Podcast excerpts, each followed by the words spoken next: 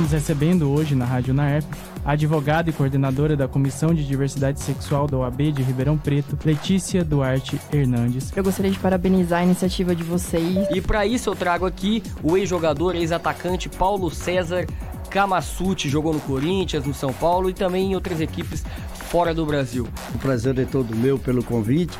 A Líria Machado é a estudante de cinema em Portugal e a Milena é a produtora audiovisual. Eu sou Milena Maganin, sou formada em jornalismo também pela UNAERP. Rádio UNAERP. Experimente.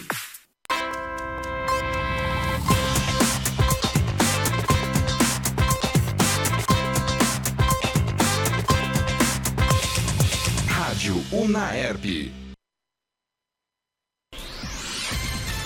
A Voz da Cidade. Entrevista, informação, saúde, educação e cultura. Produzido e apresentado por Agenor Filho, aluno da oitava etapa do curso de jornalismo. Rádio Unaerp de Ribeirão Preto. Olá, boa noite. Está começando o programa A Voz da Cidade aqui na Rádio Unaerp de Ribeirão Preto. Eu sou Agenor Filho, aluno da oitava etapa do curso de jornalismo e hoje nós vamos falar sobre o cuidador. Quem cuida do cuidador? E ninguém melhor para falar sobre esse assunto do que pessoas que estão relacionadas com o tema. Então eu tenho aqui a presença da Tônia Coelho, ela que é uma parceira do programa. A Tônia é conselheira municipal da pessoa com deficiência, é mãe também de autista.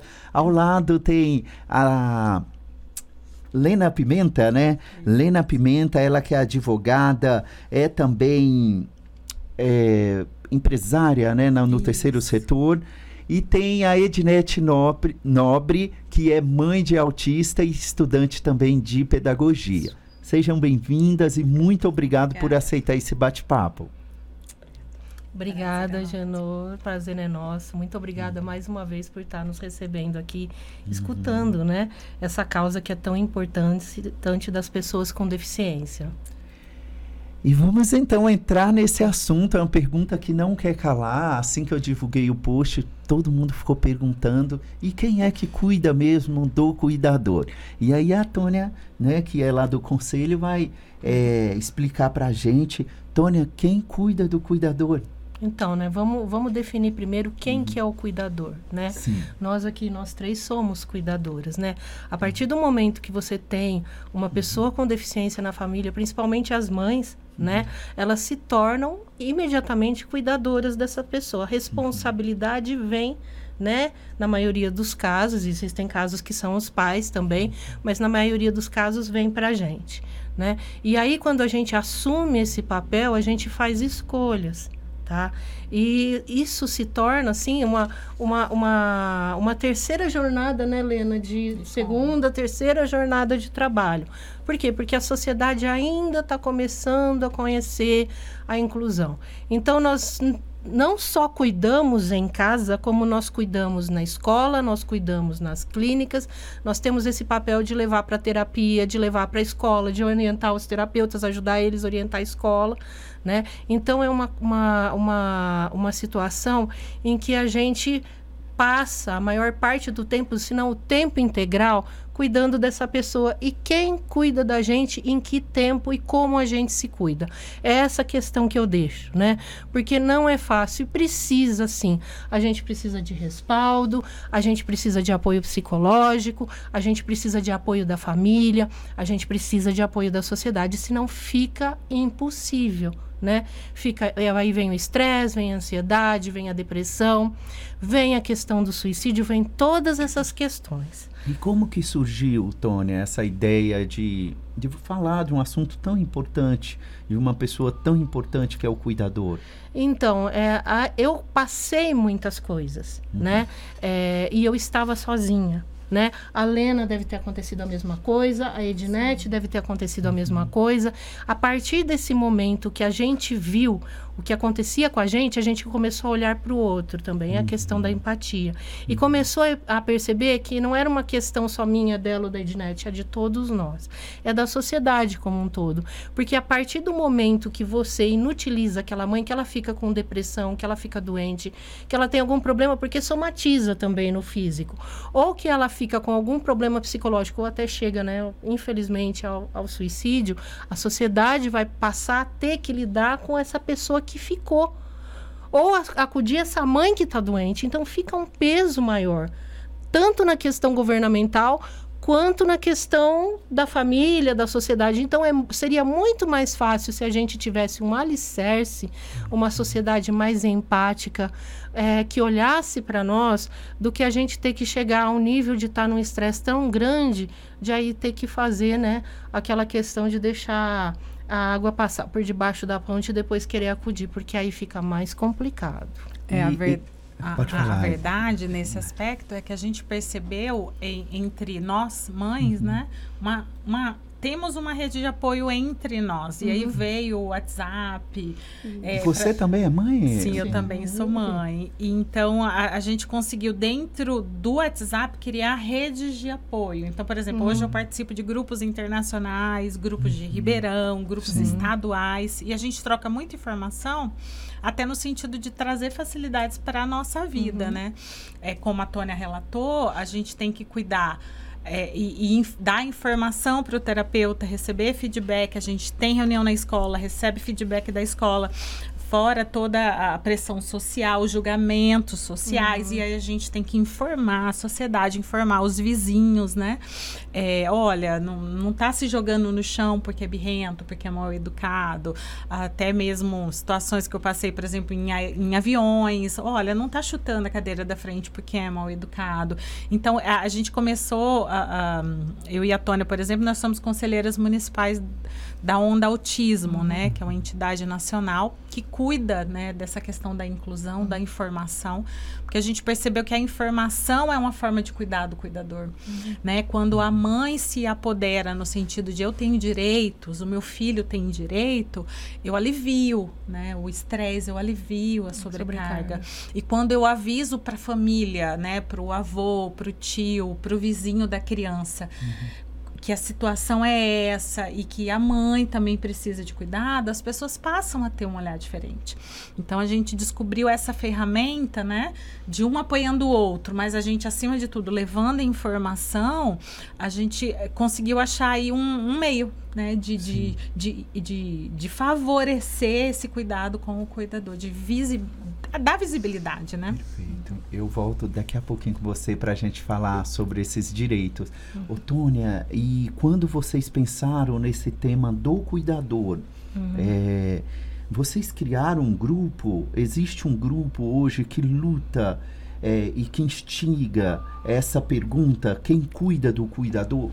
Sim, na verdade são vários grupos, né, uhum. que eles estão surgindo. Como a Lena falou, uhum. tem grupos de WhatsApp, a gente tem desde grupos locais até grupos internacionais que a gente vai entrando, que a gente vai fazendo parte, né?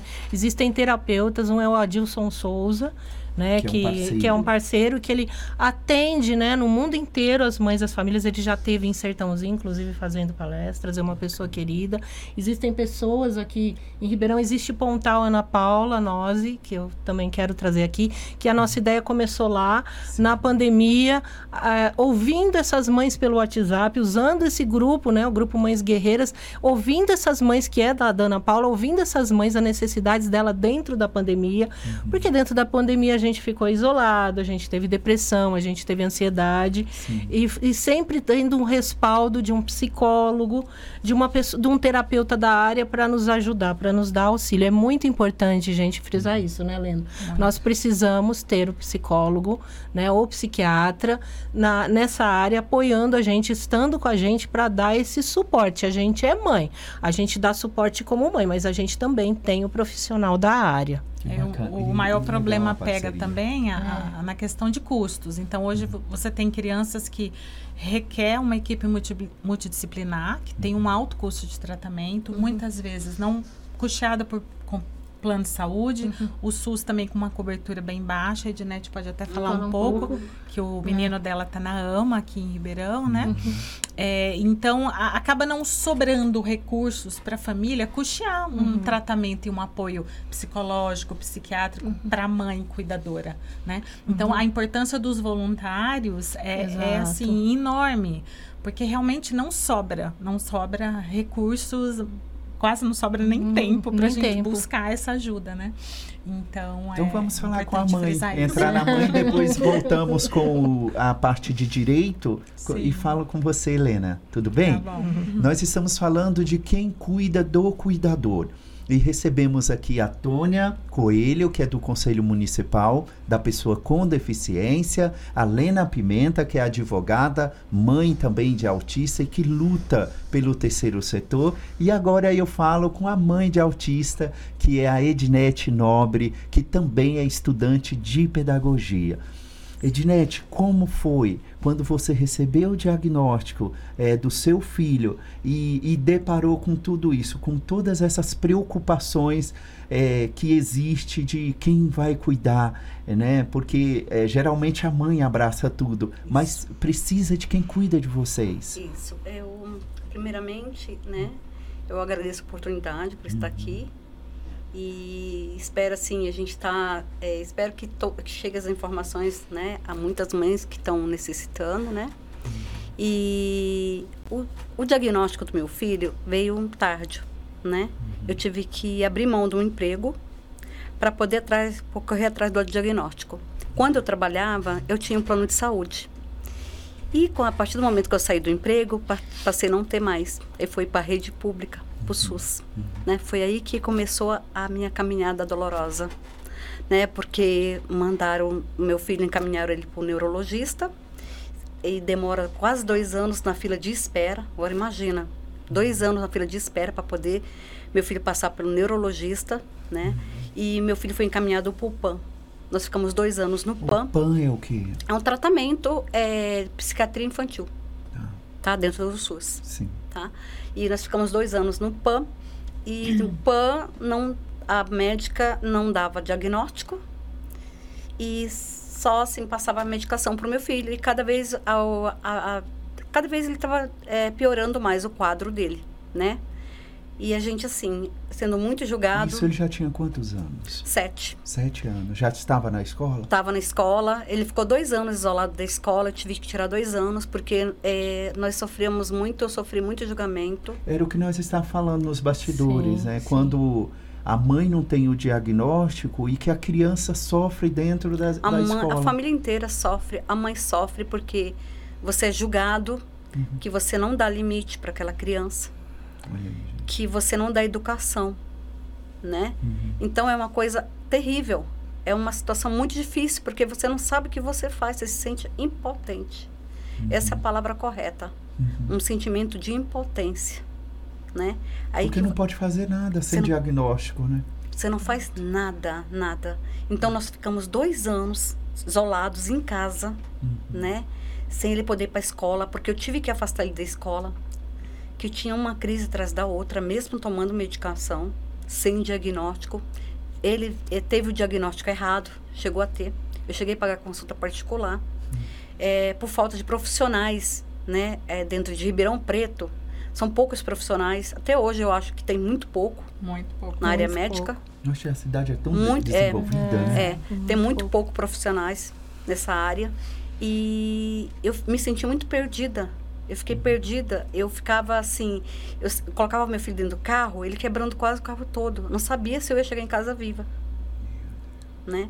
Uma situação muito Agora desgastante. imagina a cabeça de uma mãe, assim, de- da, da família, Da né? família. Que você falou que todo É. mundo sofre. E nós ficamos dois anos no SUS. Uhum. Foi aí nesse meio tempo que eu fui no Ministério Público. E dentro do Ministério Público me informaram que existe o NADEF, que é o Núcleo de Atendimento Deficiente. E é gratuito. Lá se tem uma equipe multidisciplinar que vai avaliar seu filho, né? E eu não sabia, não tinha essas informações. E como é, Da- doloroso da a gente rede não municipal de saúde, né? ter. É. É. E como é doloroso a gente não ter informação, né? E É, é como se estivesse cego, né? cego, Uhum. né? Você só fica ali, você não sabe para onde você vai. Aí s- me falaram do NADEF. Foi nesse meio tempo, meu filho foi encaminhado para o NADEF. Nós passamos por toda a equipe multidisciplinar do NADEF. Foi, foi avaliado e diagnosticado com, com autismo. Já iniciado dando as intervenções das terapias. Mas já era com sete anos, já já estava passando por um de- desgaste muito grande. Né? E hoje, como que ele tá? Hoje ele está bem, né? Eu tive, eu trato ainda depressão, eu tive uma depressão grave, né? Por conta de tudo isso, né? Eh, Desse, desse- dessa angústia, desse sofrimento, dessa, dessa incapacidade, de eu me sentir incapaz, de eu não ver ajuda, a sociedade não me ajudar, ninguém poder me ajudar. Que é não onde ver- entra a pergunta. É. Quem cuida, né? quem cuida.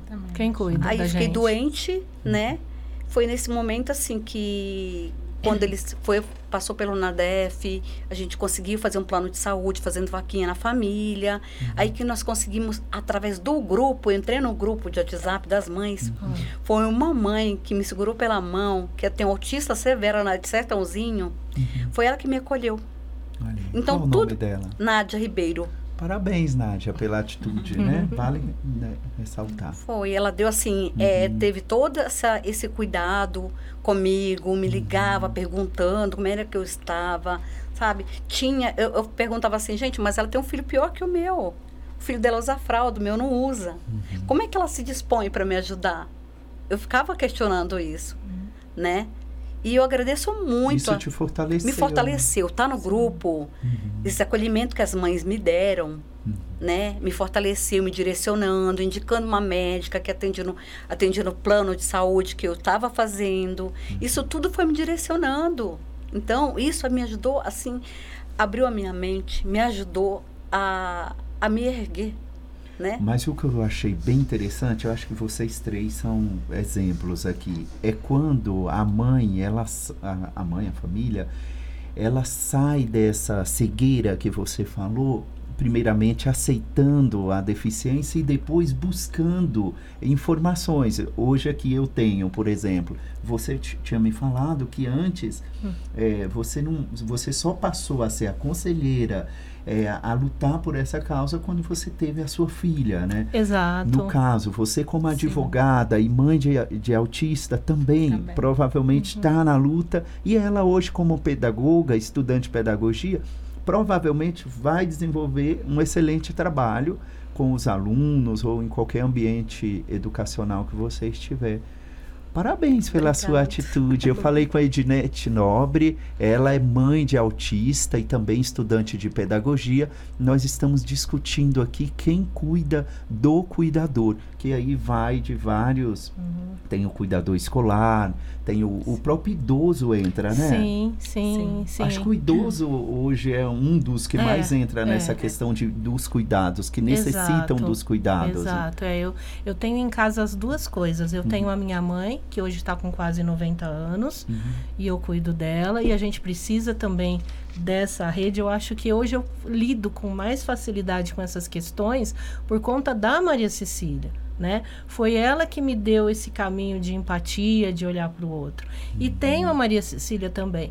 E o que a Ednete e a Helena estão descrevendo é muito verdade. A gente tem um estresse de uma guerra todos os dias. Ainda mais quando a gente está nessa questão de não estar sabendo para onde ir, da questão da cegueira. É muito estressante. E quando não aceita, né? Porque tem a resistência. Nós estávamos falando aqui também, Uhum. Ednete, antes de você chegar, da resistência da família em não aceitar o filho como deficiente. Né? Primeiramente, quando aceita, fica mais fácil.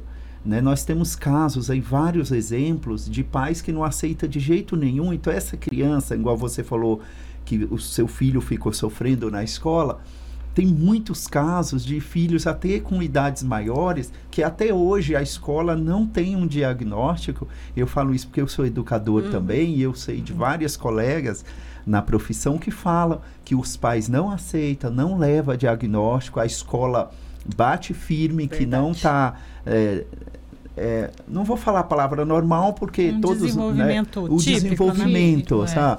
Mas o pai não aceita e não leva diagnóstico. E aí aquela criança, ela não tem o que a sua criança teve depois que você buscou o- lá O diagnóstico. o diagnóstico. Eu, no meu caso, o diagnóstico foi um alívio.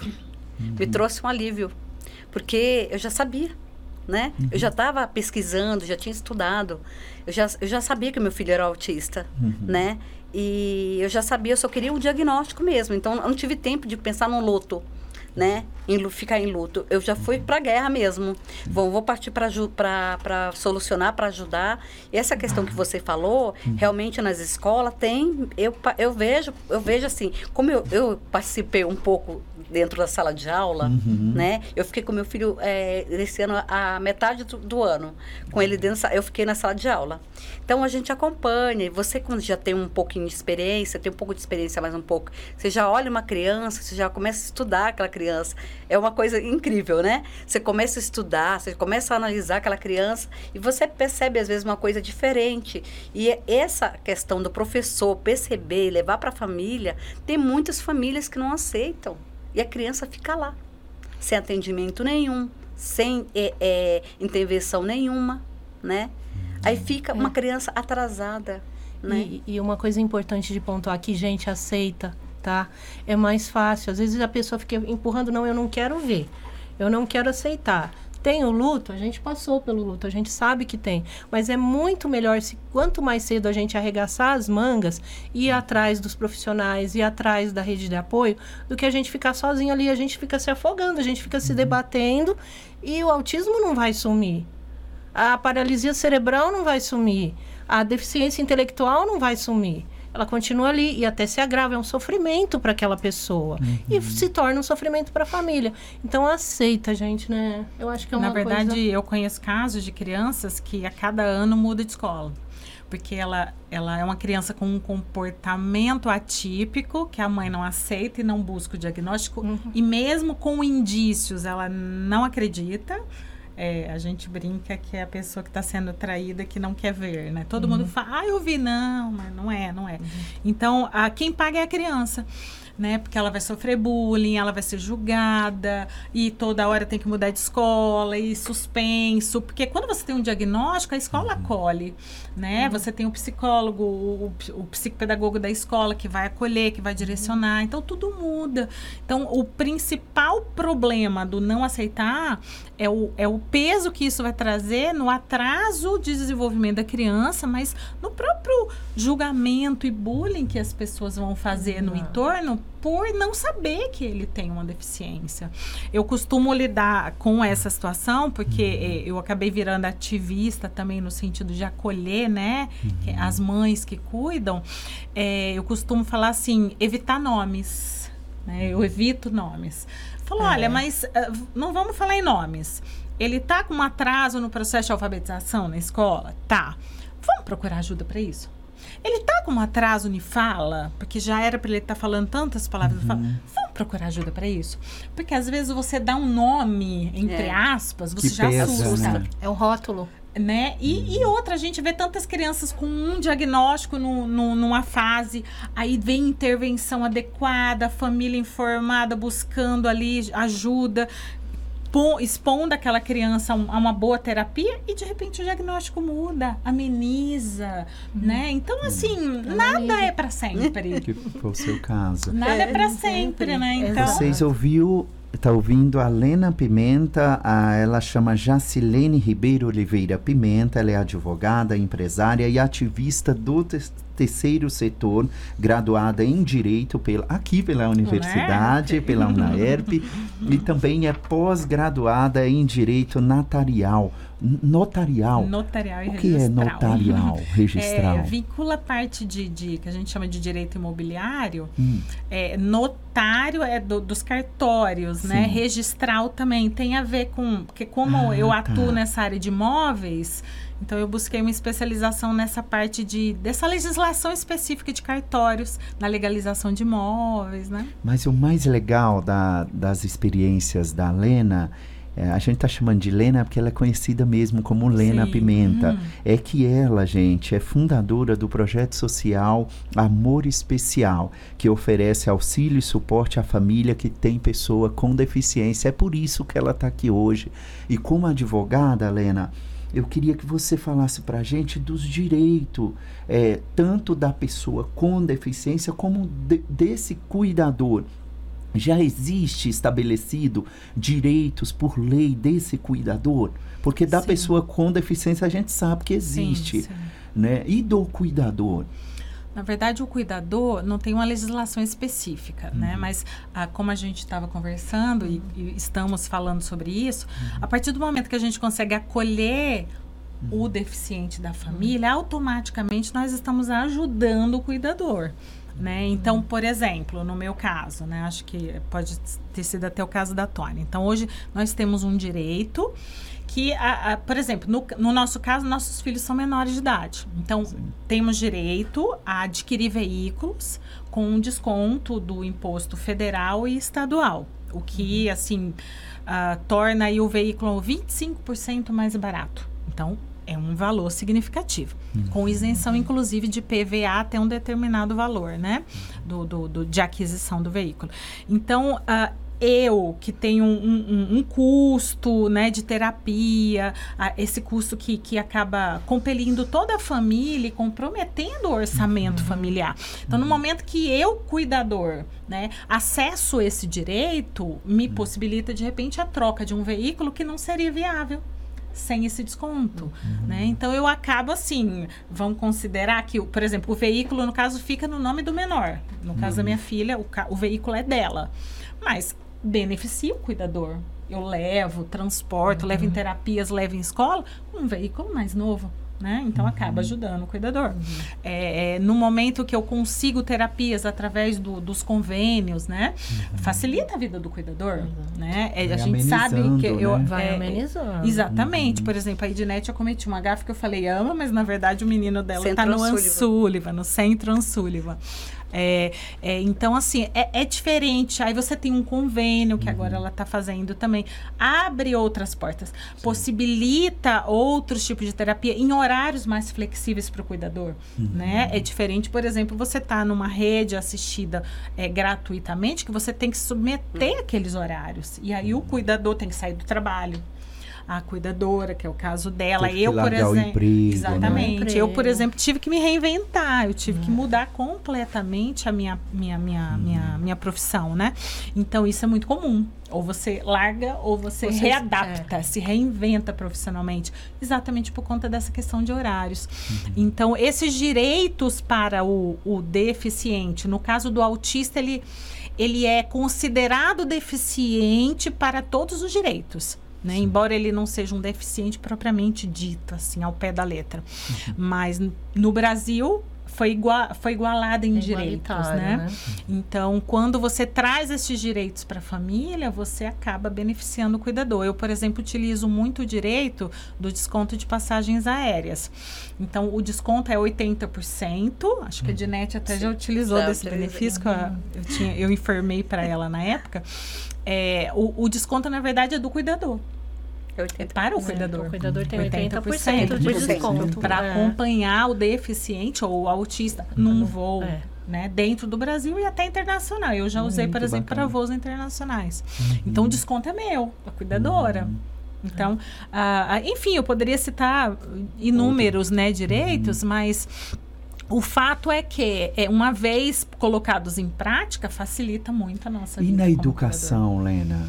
na questão da educação, a, a- assim, a, a, a, a, a gente tem uma lei federal que trata da questão do direito do autista, é, que é a Berenice Piana, mas temos leis também que tratam de outras deficiências, ou não deficiências, mas, por exemplo, se a gente falar do TDAH, né?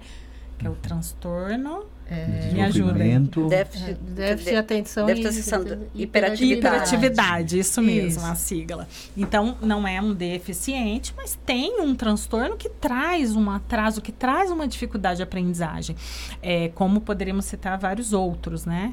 É, mas, assim, é- é essa criança que é inquieta, que não tem uma atenção adequada em sala de aula, ela tende a ter um atraso no aprendizado em relação à turma. Aí você tem uma turma grande, o professor não consegue dar uma atenção individualizada e aí vai aumentando esse déficit. Então, em relação à escola, o que nós temos hoje, é, é, vou falar especificamente da Berenice Piana, ela traz, por exemplo, essa lei federal, a, a necessidade dessa criança ter um- um- um professor de apoio.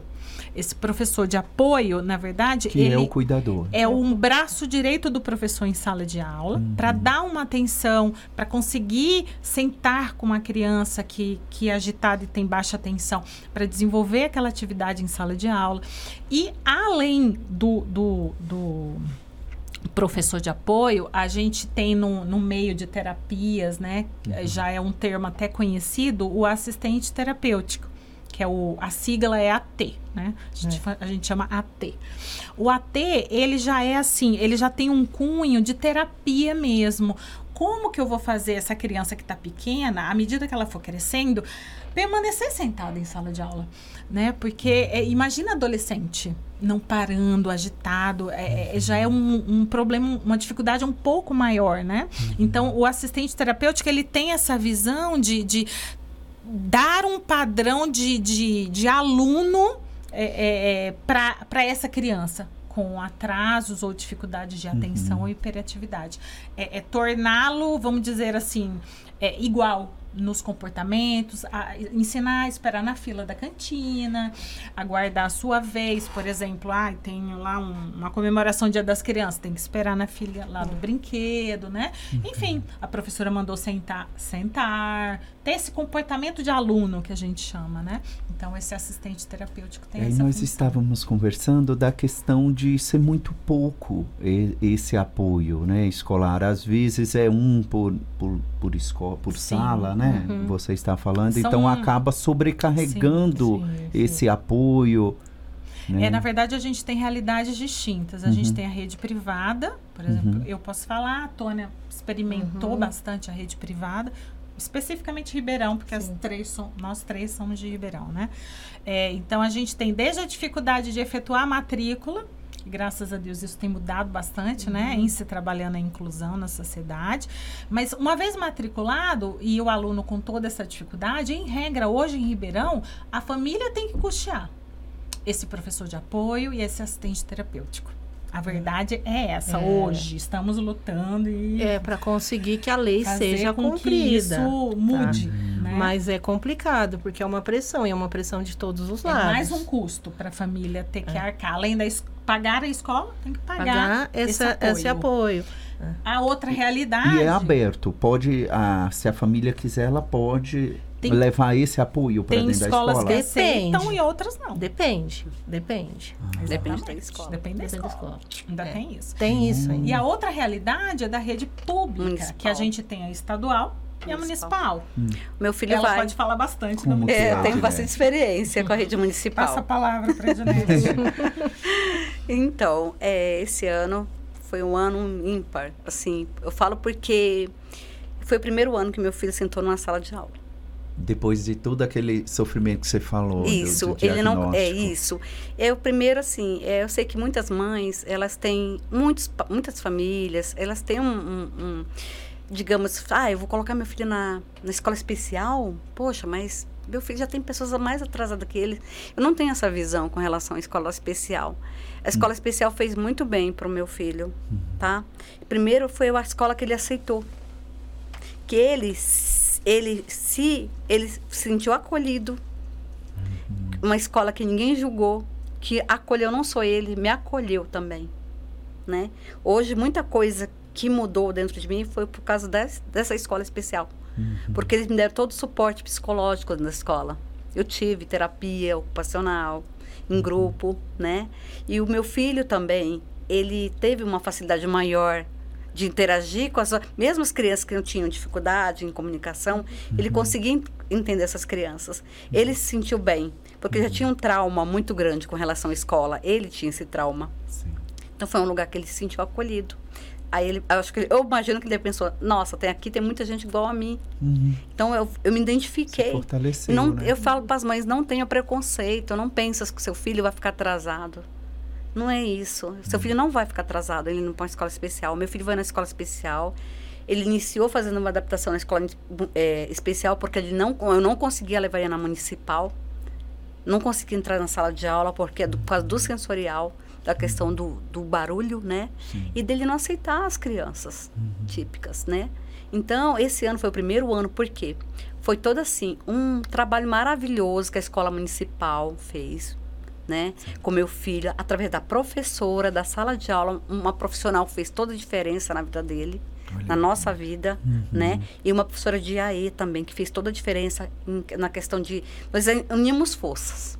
Uniu a família, uniu a escola. O que a escola, faz uma professora EAE? AE, Hum, é aquela AE. pro- de AEE, é aquela professora que ela prepara o material adaptado para a criança, Uhum. né? Que instrui outros demais as pessoas É que o- estão. é o professor de educação especial. É um professor de É, educação é, especial. A especialização Atendente, dele é essa. Isso, é o atendente É o que eu- especial educa, edu, é, E- especi- Educação especial. Atendente de educação especial. É, atendente de educação especial. É Essa, essa parte que eu quero, esse se- setor que eu quero me, for, me Especializar. especializar. É, de AE. Porque eu vejo que muito, tem muita falta disso. Precisam muito nas escolas. Né? Quando você está dentro de uma escola, você vê o que está precisando demais. Qual, gente, aí o que, que aconteceu? A professora preparou todos os coleguinhas da turma do meu filho, né? E preparou, fez todo um preparo para a entrada dele. A professora chama Luciana Fontanese. Agradeço muito essa professora, é uma, um- uma profissional que fez toda a diferença. Vejo assim que tem pessoas que realmente quando querem fazer, faz. Né? Então ela fez muito, ela mudou assim nossa vida assim muito, teve muita diferença na nossa vida e trouxe o acolhimento pro Henrique. Ela falou assim para mim um dia, ela falou para mim, olha, Idinete, eu vou fazer o seu filho amar estar na escola Olha que bacana. e o meu filho ama ir para a escola. Hoje meu filho ama ir para a escola. Hoje ele foi inclu, ele já foi incluído, né?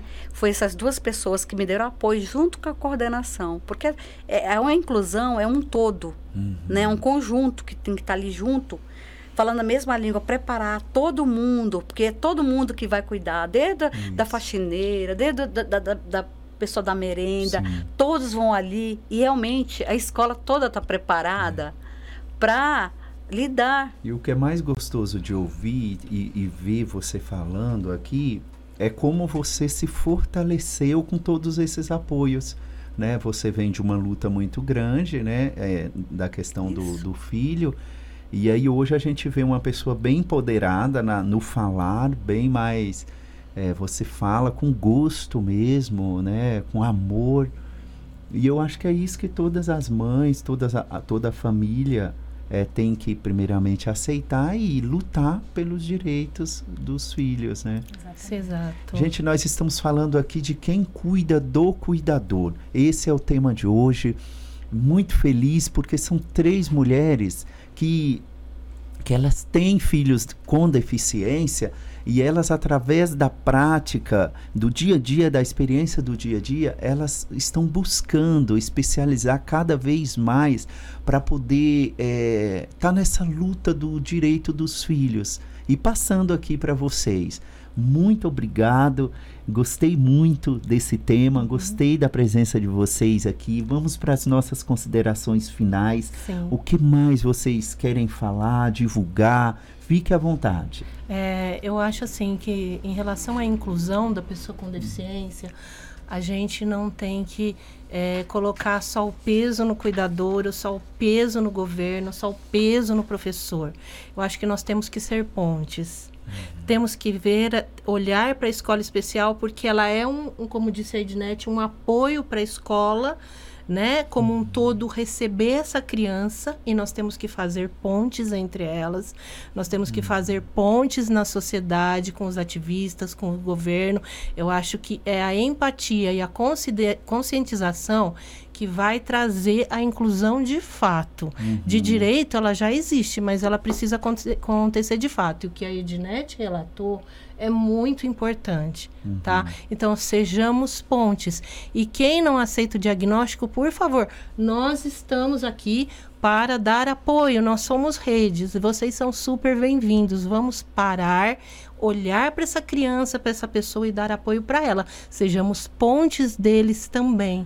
Como que a família busca o apoio do Conselho com Deficiência aqui de Ribeirão Preto? Aí na- Ou outros grupos É, que você tiver tem o contato? grupo de, temos os grupos de WhatsApp, Uhum. né? Depois até temos temos as nossas páginas, os nossos perfis no Facebook, no Instagram, a Uhum. Lena Pimenta tem, a Ednet tem, eu tenho Tônia Coelho, tá? Busque a gente, a gente tem os nossos grupos e a gente vem, vai dar respaldo tanto para o cuidador da pessoa, o pai, a mãe, a família, quanto para os professores, para quem sentir necessidade de conhecer, de estar buscando, de estar participando com a gente. Tem a Onda Autismo, né? E o Conselho da Pessoa com Deficiência aqui em Ribeirão. Tá bom? Fica onde o conselho Na Vis- Visconde de Abaeté 232. É, No centro? É no ali na ali na no é Sumaré ali. Que bairro que é ali, gente? Agora eu não é Falhou. 232. Falhou. É, é o HD próximo de falhou. qual bairro? Só para a pessoa É, ter uma é, localização. É, é próximo do centro, ali, um pouco mais para baixo, né? Você Tá. seguindo ali em frente, né? Pega São José ali do shopping Santa Úrsula, vai lá para frente que você, Perfeito. você chega lá. Obrigado, tá Tônia. bom? Isso mesmo, como a Tânia relatou, não só nós, mas é como você relatou da Nádia, né, em Sertãozinho, é, é, em todos os lugares hoje é difícil a gente não encontrar alguém que forneça esse apoio, né? E, e- e lembrando só que é, é o apoio ao cuidador, é a orientação em termos de direito, em termos de ah, convênio, como buscar terapia, o que fazer, a escola, qual a melhor escola, é, como tratar a inclusão. O- o- hoje a gente tem pensado também no papel das igrejas, né? Sim, Hum, sim. Temos recebido bastante convite para estar em igrejas falando sobre inclusão. Então, a importância da gente pensar que a inclusão é um todo, né? Não é, não é só a escola, não adianta incluir só na escola se eu não incluo no meu condomínio. Né? Se o meu filho não, não, não é convidado pelo nosso vizinho para uma festinha de aniversário. Então, a inclusão é um todo.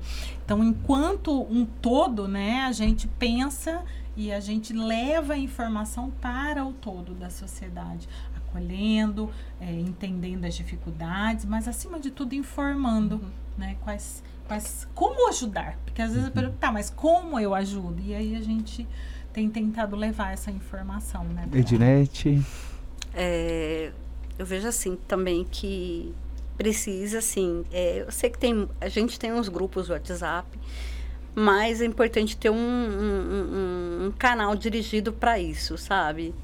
Para esse atendimento, para esse atendimento de- do cuidador, de cuidar de quem cuida, é necessário, né? Porque a gente tem vários grupos, às vezes va- faz, fala vários assuntos, às vezes muitas informações ficam perdidas. Eu vejo que precisa, é, que precisa ter um, um canal direcionado para Os esse cuidadores. para os cuidadores. Quem sabe a partir dessa, desse bate-papo, né, da própria ideia do tema, surge aí um grupo e Sim, vocês sim. aprofundam é, aos direitos do cuidador. Gente, obrigado, obrigado mesmo.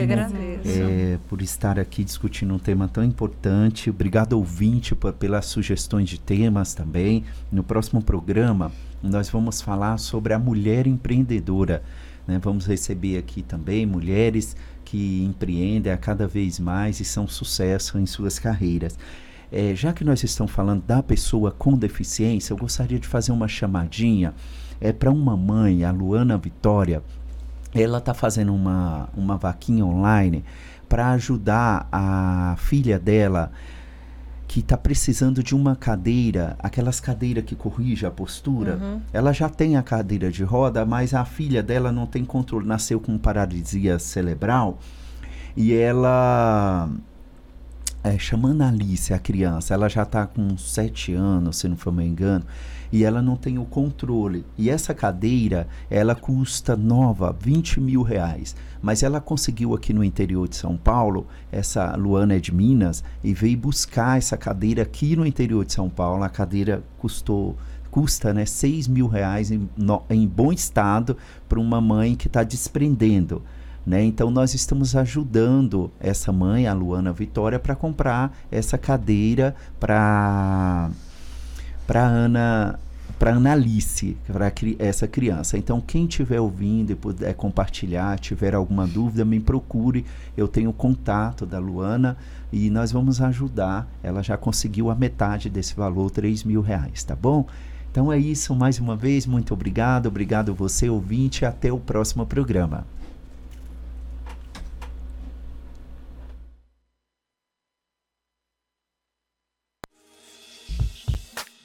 Você acompanhou mais uma transmissão da Rádio Unaerp. Audiovisual Andrei Violante. Assistência Neto Túbero e Jânio Warlen. Coordenação Gil Santiago.